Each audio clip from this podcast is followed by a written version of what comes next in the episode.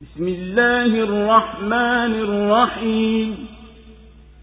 لا أقسم بهذا البلد وأنت حل بهذا البلد ووالد وما ولد.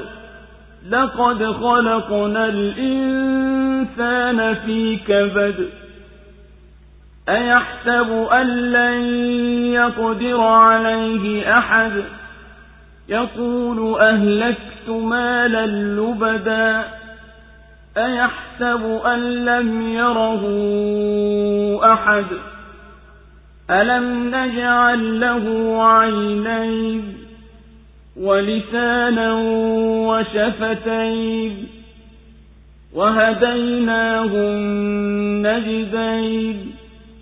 فلاقتحم العقبة وما أدراك ما العقبة فك رقبة أو إطعام في يوم ذي مسغبة يتيما ذا مقربة أو مسكينا ذا مسربة ثم كان من الذين آمنوا وتواصوا بالصبر وتواصوا بالمرحمة.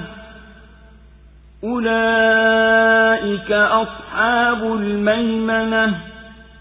والذين كفروا بآياتنا هم أصحاب المشأمة. عليهم نار مؤصدة.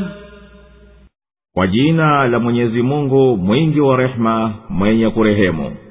Naapa kwa mji huu nawe unaukaa mji huu. Na naapa kwa mzazi na alichokizaa. Hakika tumemuumba mtu katika taabu. Ati anadhani hapana yeyote atayemuweza anasema nimeteketeza chungu ya mali. Ati anadhani ya kuwa hapana yoyote anayemmona kwani hatukumpa macho mawili na ulimi na midomo miwili na tukambainishia zote njia mbili lakini hakujitoma kwenye njia ya vikwazo vya milimani.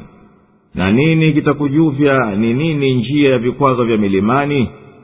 Kumkomboa mtumwa au kumlisha siku ya njaa yatima aliyejamaa au maskini aliyevumbini tena awe miongoni mwa walioamini na wakahusiana kusubiri na wakahusiana kuhurumiana.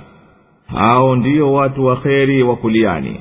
Lakini waliozikataa ishara zetu hao ndio watu washari wa kushotoni. Juu yao utakuwa moto uliofungiwa kila upande. Allahu akbar, allahu akbar. La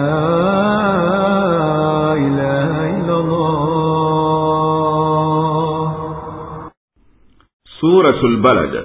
Imeteremka maka mwenyezi mungu anaapa kwa mji mtakatifu wa maka mji wa kuzaliwa muhammadi salllahu alaihi wasallam na ndipo alipokulia na akapapenda.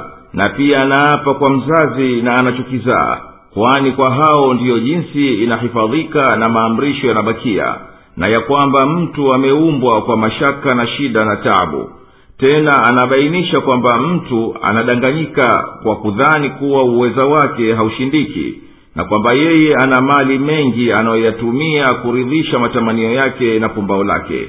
Kisha subhanahu akazitaja neema alizomneemesha mwanadamu na kumsahilishia njia za uongofu na za kupitia milimani ili awe katika watu wa peponi watu wa mkono wa kulia na aikimbie njia ya kumpelekea kuwa katika watu wa kushoto ambako itawatumbukiza motoni na kufungiwa milango. Na apa kiapo cha mkazo kwa mji wa maka mji mtakatifu. Na wewe unaishi katika mji huu na uzidisha utukufu wake na cheo chake. Na naapa kwa mzazi na anachokizaa. Na kwa hao wawili ndiyo jinsi inahifadhika na maendeleo yanabakia hakika sisi tumemuumba mtu katika mashaka na tabu tangu mwanzo wake mpaka kumalizika mambo yake. Je anadhani mtu aliyeumbwa katika mashaka haya kuwa hapana awezaye kumdhalilisha. Anasema nimetumia katika kupambana na muhammadi salllahu alaihi wasalama na kuupinga wito wake mali mengi ukiyakusanya pamoja. Ati anadhani kwamba mambo yake hayo yamefichikana hayajuu yeyote hata huyo aliyemuumba kwani sisi hatukumuumba na macho mawili ya kutazamia na ulimi na midomo miwili ili aweze kutamka na kusema sawa na tukamwonyesha njia ya kheri na ya shari na tukamtengenezea aweze kuchagua mojapo basi huyo hakunafiika kwa tuliyomtengenezea wala hakuivuka njia ya milimani inayomzuia asifikie uokovu nayo ni choyo wa nafsi yake. Na kitu gani kitakufunza nini huko kujitoma kwenye njia milimani? Kumkomboa mtu kutokana na utumwa au kumlisha siku ya njaa? Yatima aliyejamaa wa kumliwaza kwa ujamaa na ufakiri. Au maskini mwingi wa haja na kufakirika tena awe pamoja na hayo miongoni mwa wenye imani wanaohusiana na wenzao kwa subira na kuoneana huruma.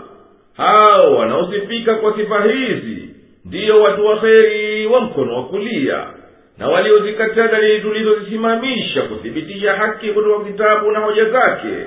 Hao ndiyo wapotovu watu waovu waliokosa heri na watapata adhabu juu yao utakuwa moto uliobebeana na milango yake ikafungwa